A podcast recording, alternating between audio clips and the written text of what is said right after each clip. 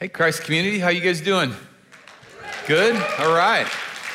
Nice to see you. If I haven't met you yet, my name's Daryl Holden. I'm one of the pastors here. Um, that was a great moment of worship. Thanks for being part of that. Those of you who are online, I'm glad that you're here today and so good to be able to um, meet with you. Like, happy Thanksgiving week. It's coming, right? Um, you know, it depends on where you look, but it feels like we were just, we jumped from Halloween and everybody's now talking about Christmas, but like we have Thanksgiving coming this week. So, um, really grateful for you, grateful for the chance that we have to be together.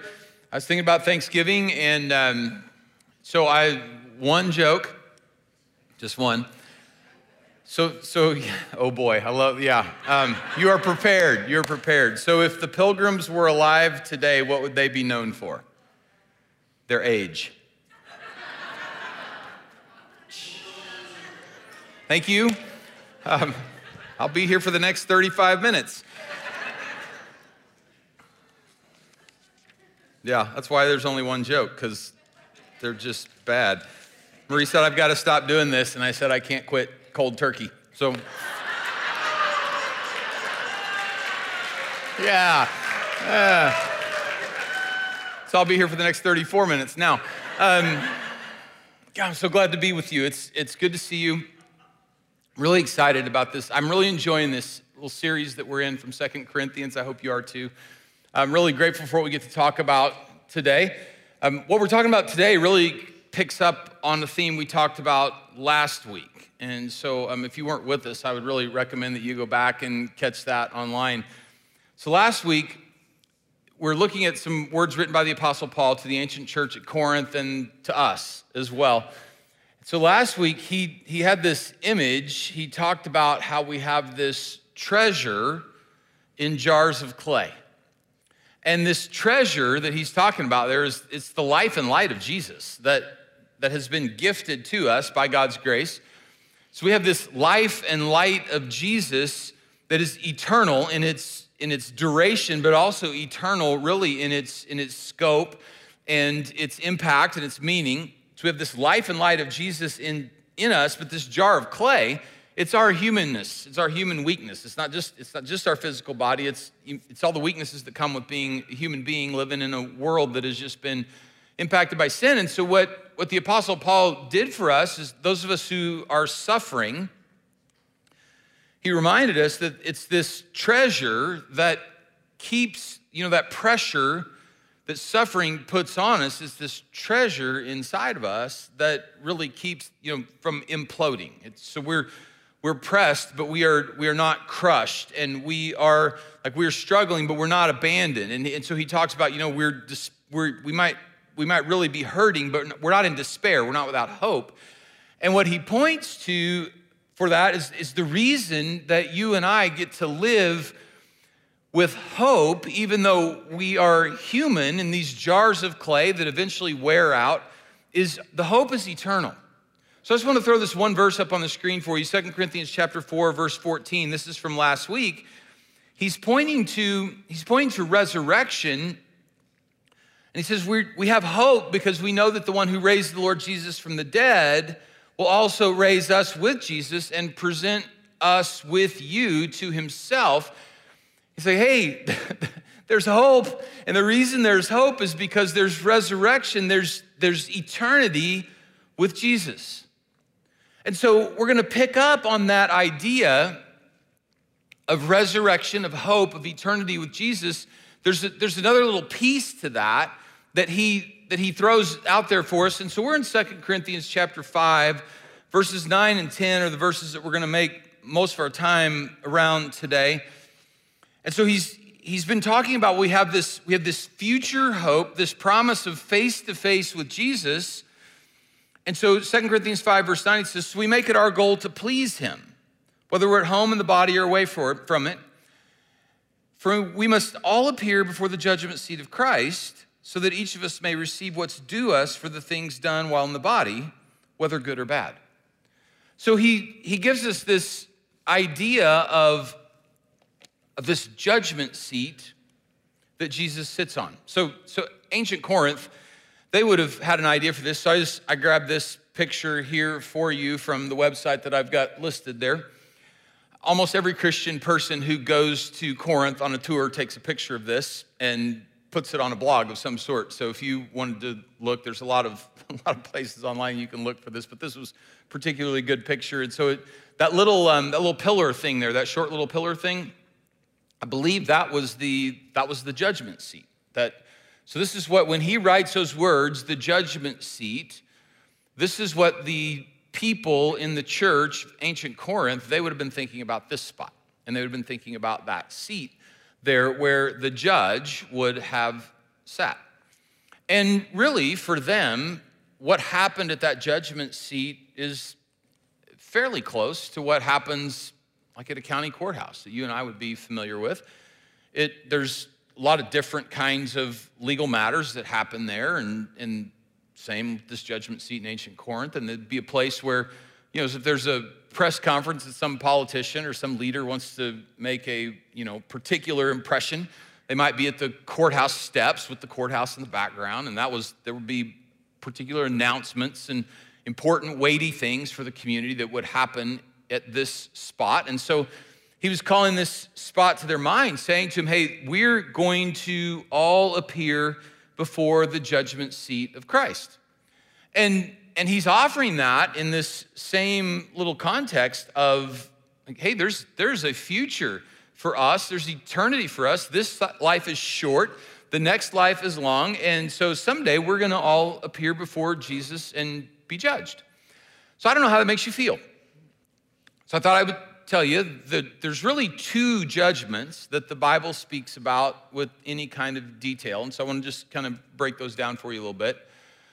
First one I want to talk about is actually in the last book of the Bible in Revelation 20. The first judgment is it's called the Great White Throne Judgment. And so that's in Revelation 20. And if you read through, I think it starts about verse 10 or 11, through chunk of the chapter there, you can, you can read about that. But what you'll read, just to break it down, the judge on this great white throne is Jesus. So the Apostle John's writing Revelation. He says, Man, I saw a great white throne, and the one who sat on it, heaven and earth fled from him. It is, he is, it is power, it is majesty, it is authority. And, and, and so Jesus is there on that throne, and everybody, every person is going to, like, that is, that is a judgment for every person. And what's at issue is faith in Jesus. So, so the question at that judgment is what do you think of Christ? What, what do you think of Jesus? What, what role did he play in your life? And, and how we answer that question makes all the difference because what is at stake for us at that judgment is eternal destiny. The people the people who recognize that Jesus is the Son of God, God the Son, the Savior who died on the cross to rescue them from their sins, who have put their faith in Him, that there's life. And the people who have come to a different conclusion about Jesus, for them, there's death, eternal death. And so there is eternity is at stake at this, at this great white throne judgment. Gospel of John, chapter 3 starting in verse 16. First verse of this little section here is incredibly familiar to, to most of us. For God so loved the world that he gave his one and only Son, that whoever believes in him will not perish but have eternal life. And that is absolutely true.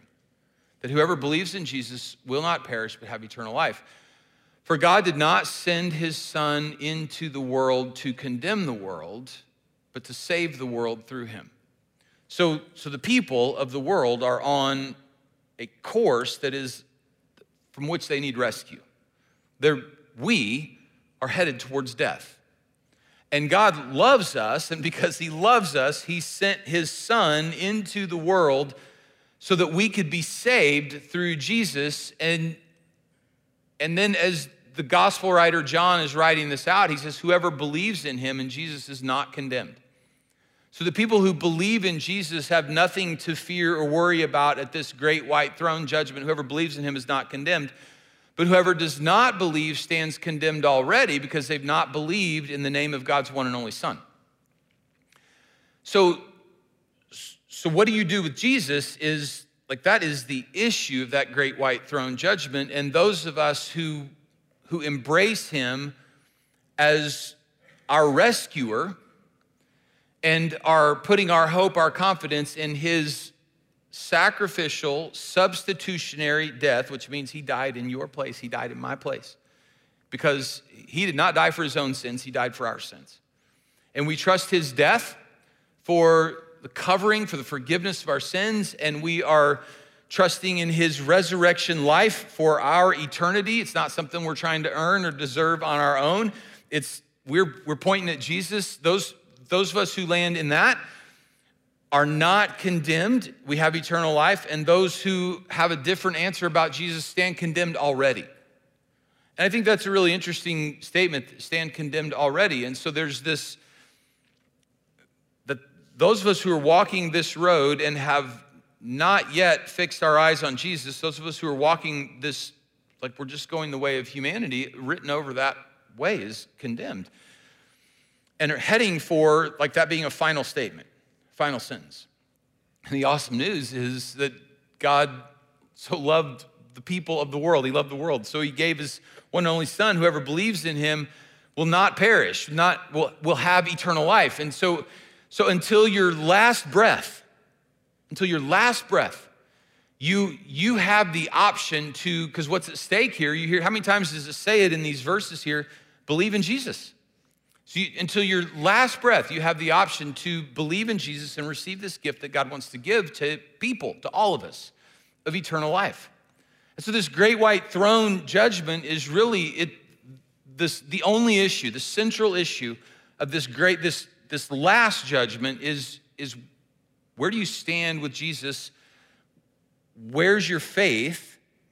What's do you, do you stand with him or have you walked your own way? And that's, that's that great white throne judgment. That's a scary one. Um, the second one is this judgment seat of Christ here that we just read about.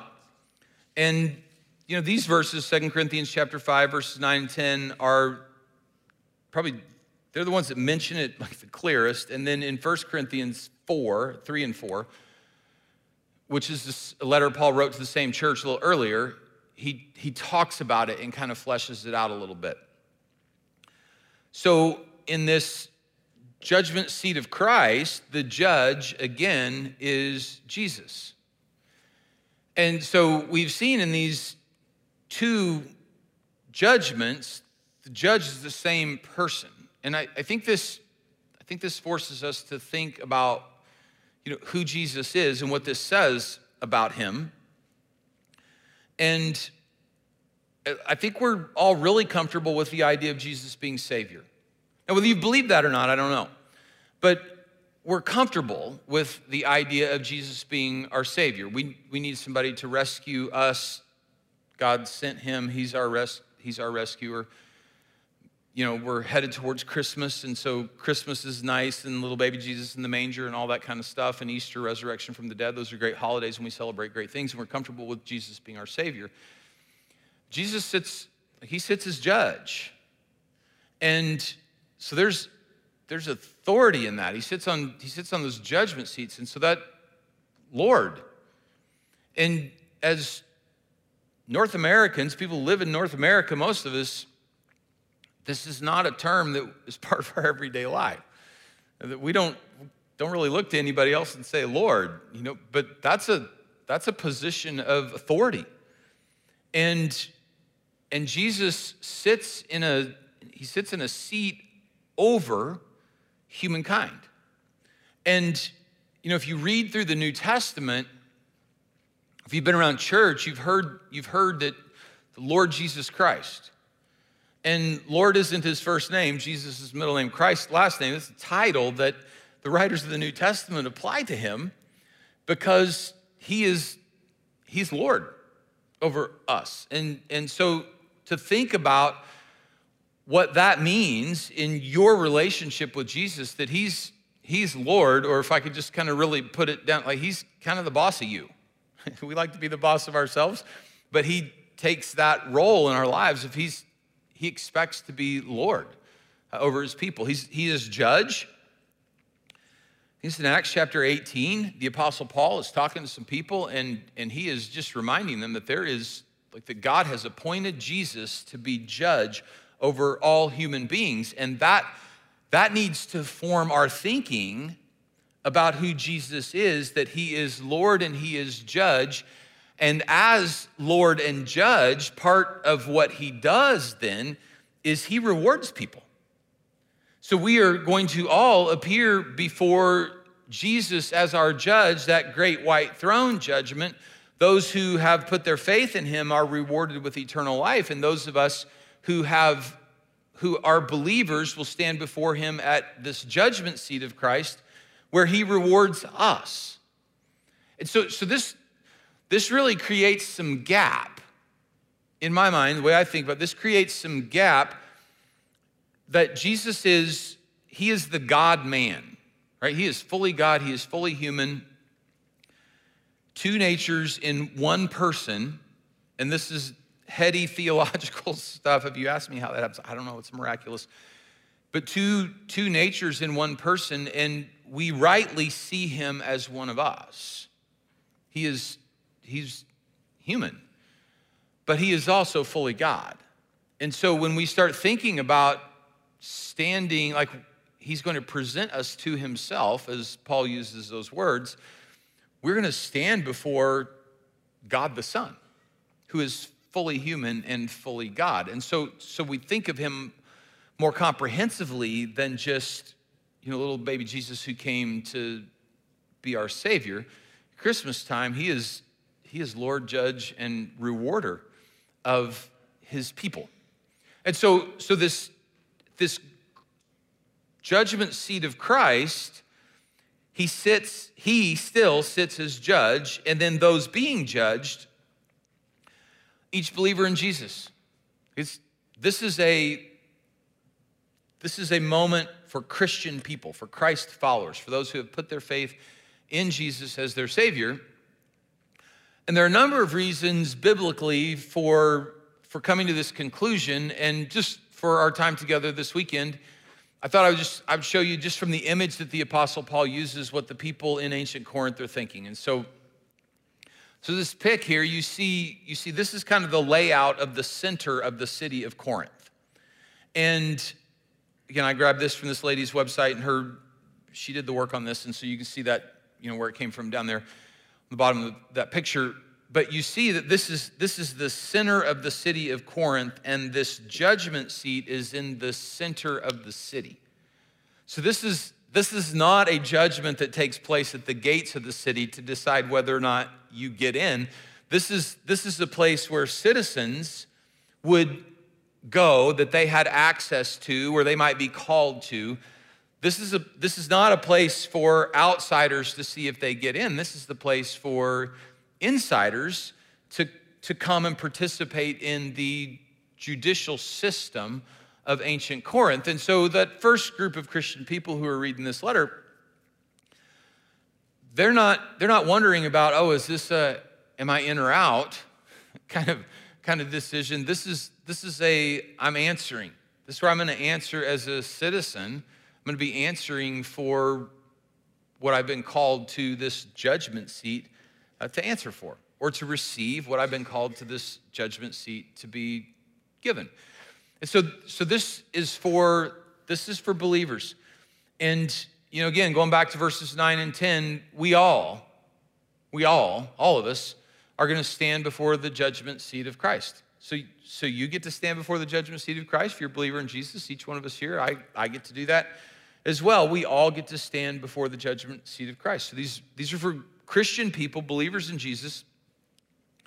And what is at stake here, the issue is about our faithfulness, whether we have been faithful. And I just kind of added, and full of faith. So just to take those two pieces about faithfulness and full of faith. And what that means, so as a believer in Jesus, you have like we have this treasure in jars of clay, right? We have the life, the life and light of Jesus in us. And it is a grace gift that he gives to his people. We have his life and his light in us. And like all his gifts, it's for us, but it's not just for us, it's to be shared. And, and so, so there's what's at issue at this judgment seat of Christ is how you have treasured this life and light that he has entrusted to you. And so, so I talk about faithful and full of faith. Faithful, and I, I don't mean this in, hear me rightly on this. Faithful kind of starts with, did you obey the rules? Which I, I, hate to say those words almost, but when we think about what it means to be a Christian and what living the life and light of Jesus means, all this, we kind of have some stuff that bubbles to the top of our minds, right? And, and some of what bubbles up is right and some of it's wrong for all of us. But the stuff that comes out of the scriptures, that comes from the Lord, like did we, Paul writes, walking in a manner worthy of the gospel. So did we did we walk in a manner worthy of the gospel? he's talking about how do you live? Do you live your life in alignment with what the scriptures call us to. And there are, there are moral statements in the scripture and there are priority statements in the scripture. And so, so we live our lives in line with this, these moral codes and these priorities that have been given to us. Do we live our, line, our lives in line with that? And what happens, and the reason I've got these two distinctions here, what happens is when you get into generations of Christian people, like we've experienced in this country and in other parts around the world, Christianity becomes a culture. So we're our own little culture in, you know, North America, a little subculture, and it's easy to live within the mores of our subculture, but not really engage with Jesus. And so this isn't, this judgment isn't just, did you follow the rules? Right? Did you walk the straight and narrow? It's it's not just did you walk the straight and narrow, did you, you know, did you get along well within our Christian subculture? It's not just about faithfulness, it's about being full of faith. And, and when I say that, I'm thinking about like Abraham in the Old Testament, who God shows up to him and says, Hey, man, I want you to go to this place that I'm going to show you. It's that way. And so he just he just packs up and he starts going that way. That is, that is not just that is not just faithful. That is that is full of faith. He just he risked it all on who God is and what God had said to him and where God said to go. It's obedience. And so he, you know, he risked it all with Abraham. I'm thinking about like Shadrach, Meshach, and Abednego, the story from ancient prophet Daniel, where they were commanded to bow down to this idol and the price tag if you didn't bow down was you got thrown into the fire. And they they looked at the guys and just said we worship the lord god and we don't bow down to idols and god's going to rescue us and if he doesn't we still don't bow down to idols. Burn us up. Gutsy kind of faithful faithful but full of faith i'm thinking about there's a lady, so Jesus and his disciples are sitting, it's the way it gets described in the Gospels. It's kind of like they're sitting up on a hill and they're looking down into the temple courts, and people are bringing their offerings. And the rich people are, you know, blowing the trumpets and throwing in all the money and whatever so that clatters around and everybody knows how much money they're throwing into the deal. And this little widow lady comes by and she puts in all she has.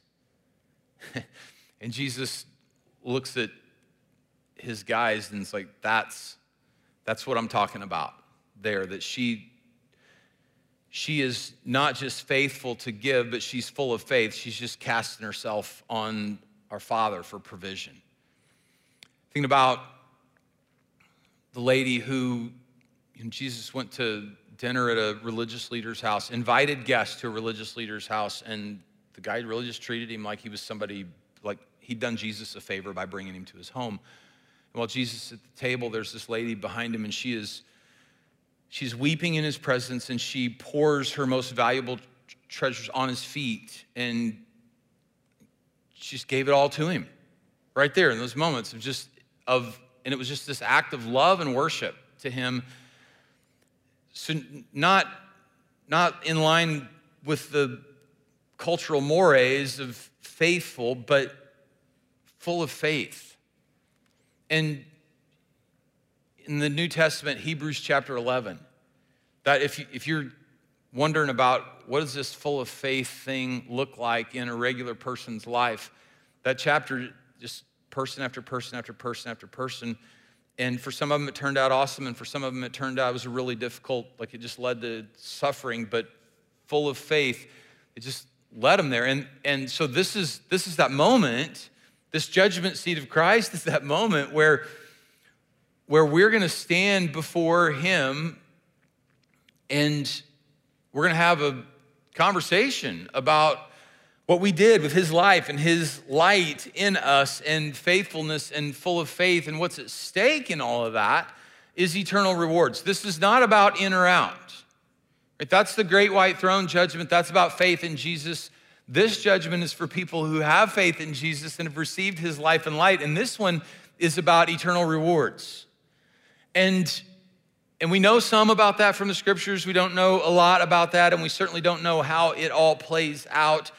Talks about different crowns that Jesus gives to people, and I kind of scratch my head about that because that's not part of our context. And so I don't, like, I believe that that's happening, but I don't really understand exactly what that means.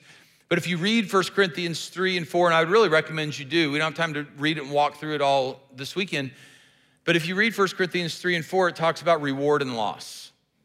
And those are the two things that happen at this, at this judgment there's, there's reward and there's loss. And, and as, as the Apostle Paul writes that ancient church at Corinth and to us, and we read these words, he, he talks through, so we make it our aim to please Him, right? We, we make it our aim to please Him because we're going to stand before Him. So, this judgment seat of Christ thing, really for me, I think it creates tension, right? I, I don't know if it creates tension for you, it creates tension for me thinking about this because the tension points are grace, divine acceptance with God, and this is true, this is true. So, so wherever you are, whatever kind of mess you're sitting in, whatever you think about yourself, whatever other people have said about you, however low down you feel like you might be, you are created in the image of God and you have eternal value and eternal worth, and God loves you, and He sent Jesus to come and die on the cross for your sins. He values you, and He meets you right where you are. So he will, he will meet you in whatever kind of mess you've got going on, whatever mess you're aware of. He will meet you in that and receive you just as you are. And, and in that moment of receiving you just as you are, he, he says to you, I love you and you belong to me. And he adopts you into his family and you really become his for all eternity. You become his. He, you do not, don't ever let anybody tell you that somehow you've got to clean yourself up in some way to be acceptable to God. You don't have to clean yourself up to be acceptable to Him. You don't have to get your stuff together about, or if I could just get over this thing or just get this right in my life. That's like none of that. He meets you right where you are because until He steps in and brings His power to bear on your life, that whatever hump you're trying to get over, that thing you're trying to fix, good luck. But when you find yourself ready to say, I am a mess and I need to be rescued, he comes running to that. And he meets you right where you are. And when you become his, there's this family expectation that you begin to be transformed. Okay, now notice my grammar. Be transformed, passive. You, you can't transform yourself. You can't you can't make yourself anything of spiritual benefit or spiritual value to you, but you could let God do that for you. And that's why we talk in terms of just saying yes. It's just saying the next yes to what God is holding out to you, what He's offering to you. And so some of us, that first yes might be the one that needs to be said this weekend of just, yes, I'm a mess. And I like I'm done trying to clean this all up myself. And Jesus, I want you to be my savior. Rescue me, meet me here in this mess where I am. And as he meets you, the, this is, I think it's awesome. He doesn't leave you in the mess. Whatever mess you are in, he doesn't leave you there. It's not his, it's not his desire for you that you would stay where he found you, where you found him. He doesn't want you to stay there.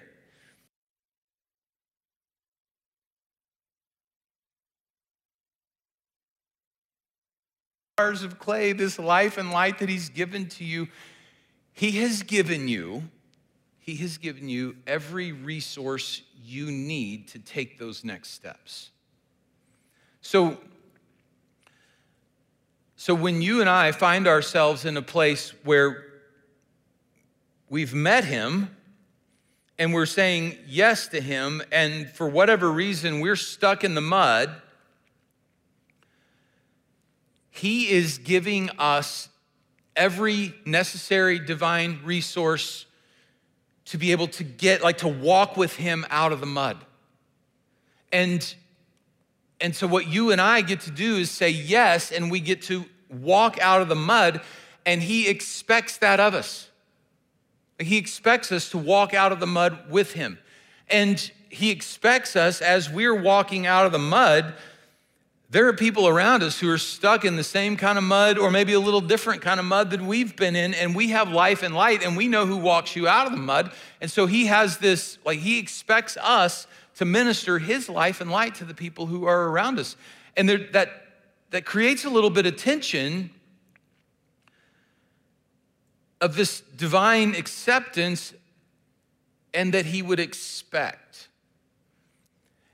But he doesn't expect you to do it yourself. He, he expects you to walk with him and to let him just to be saying the next yes and to to take the next step that he has in front of you. And so we have this divine acceptance and this divine expectation, the tension that we feel in our lives. And years ago, I used to speak on this subject, and I would work hard to relieve that tension for people.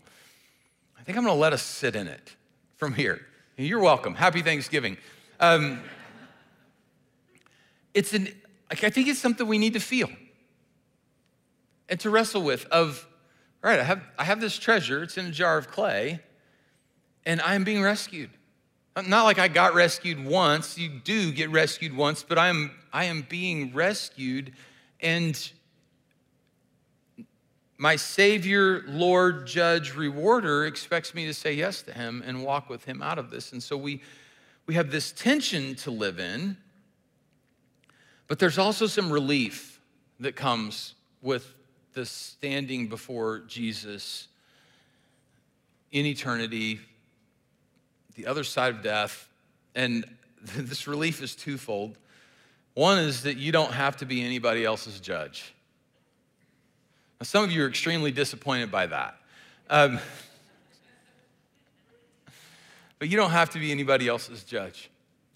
You, you, don't have to, you don't have to worry about there's, there's stuff that God worries about that He'll take care of, that He's taking care of.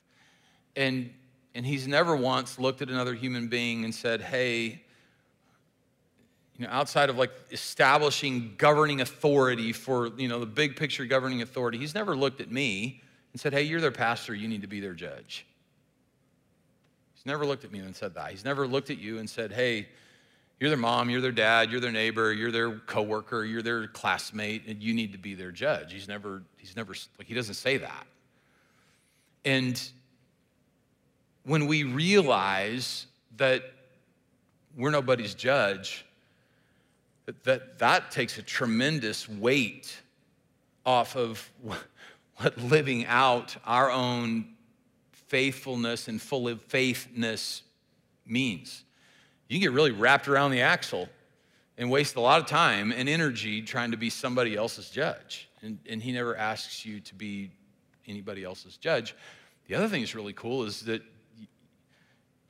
nobody else is your judge. Some of us let people judge us as if their judgment carries some kind of eternal weight. Doesn't. So I'm not going to diminish like how that makes us feel when somebody else is critical or mean or judgy towards us. That, but give it the weight that it has. It's temporal weight. It's not eternal weight. And they're not your judge. Someday you're going to stand before the Lord Jesus Christ and he's going to judge you, but they're, he's not going to look at anybody else and say, hey, what do you think? Right? I mean, just, he's, he's got this. He's really good at judging with mercy and grace and tenderness and fairness and justice. One of the great promises of the scripture is that when Jesus steps, like when he's done, when he's judged humankind, we're all going to look at each other and look at him and go, oh, now it's right. He's going to make it right. And so, so you don't have to be anybody else's judge, and you don't have to be subject to anybody else's judgment because you're going to stand before the Lord Jesus Christ. So, so the semi-practical thing that I've that I've been mulling over for a little bit is been preparing for this weekend talk this talk with you is I keep going back to, to the words there in verse 9, right as he starts to introduce this judgment seat of Christ thing, he says, So we make it our goal to please him.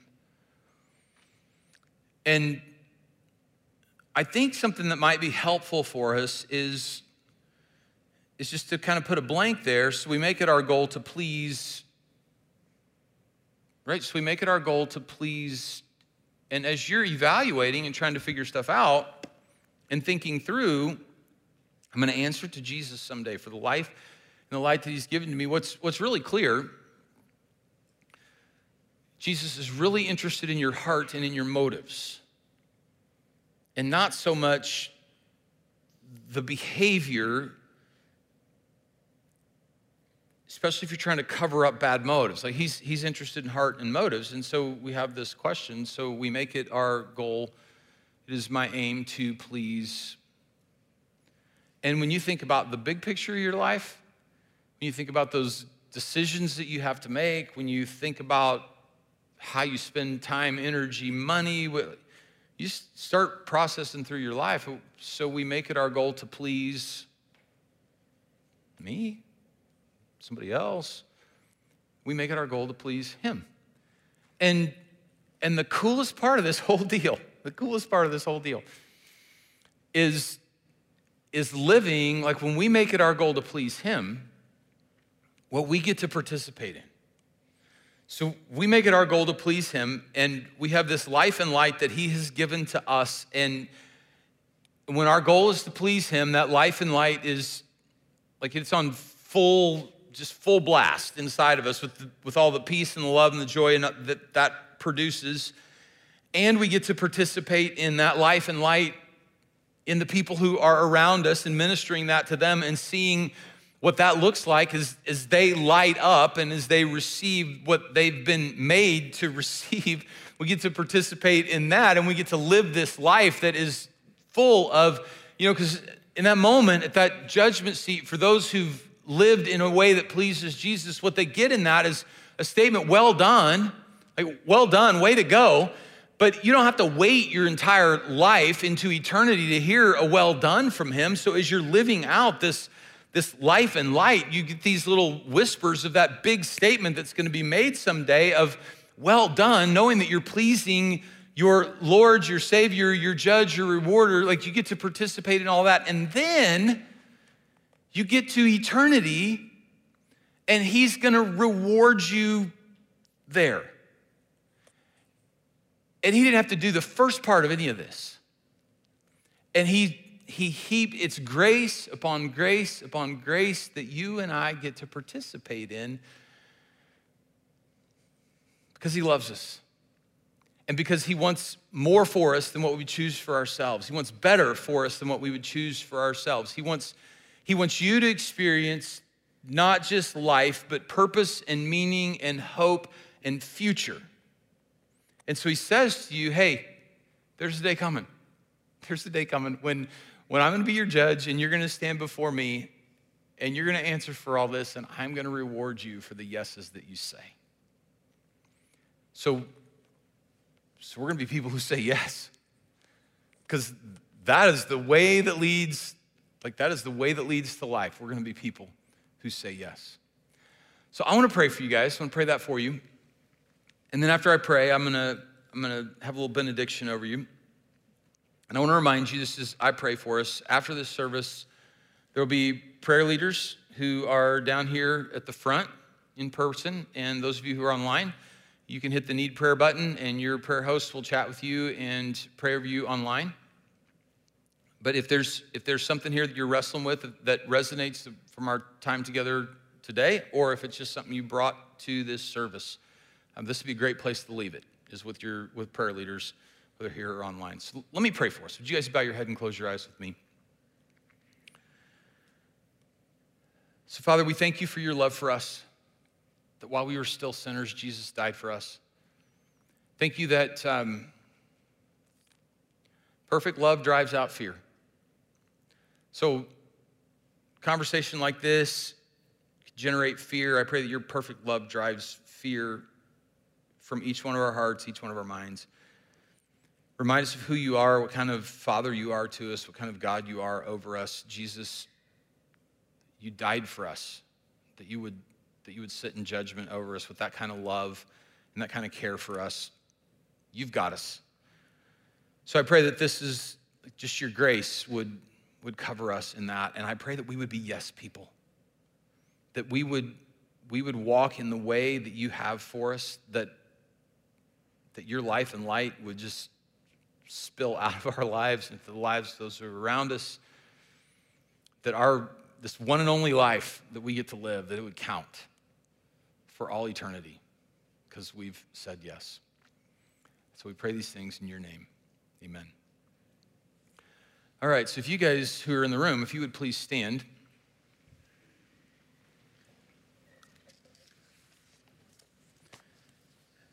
This is Colossians chapter 1, verses 9 through 12. I'd just like to read this over you. So, from the day we heard, we've not ceased to pray for you, asking that you may be filled with the knowledge of His will and all spiritual wisdom and understanding, so as to walk in a manner worthy of the Lord, fully pleasing to Him, bearing fruit in every good work, and increasing in the knowledge of God, being strengthened with all power, according to His glorious might, for all endurance and patience with joy giving thanks to the Father who has qualified you to share in the inheritance of the saints in light. So may God bless you guys. Have a great weekend.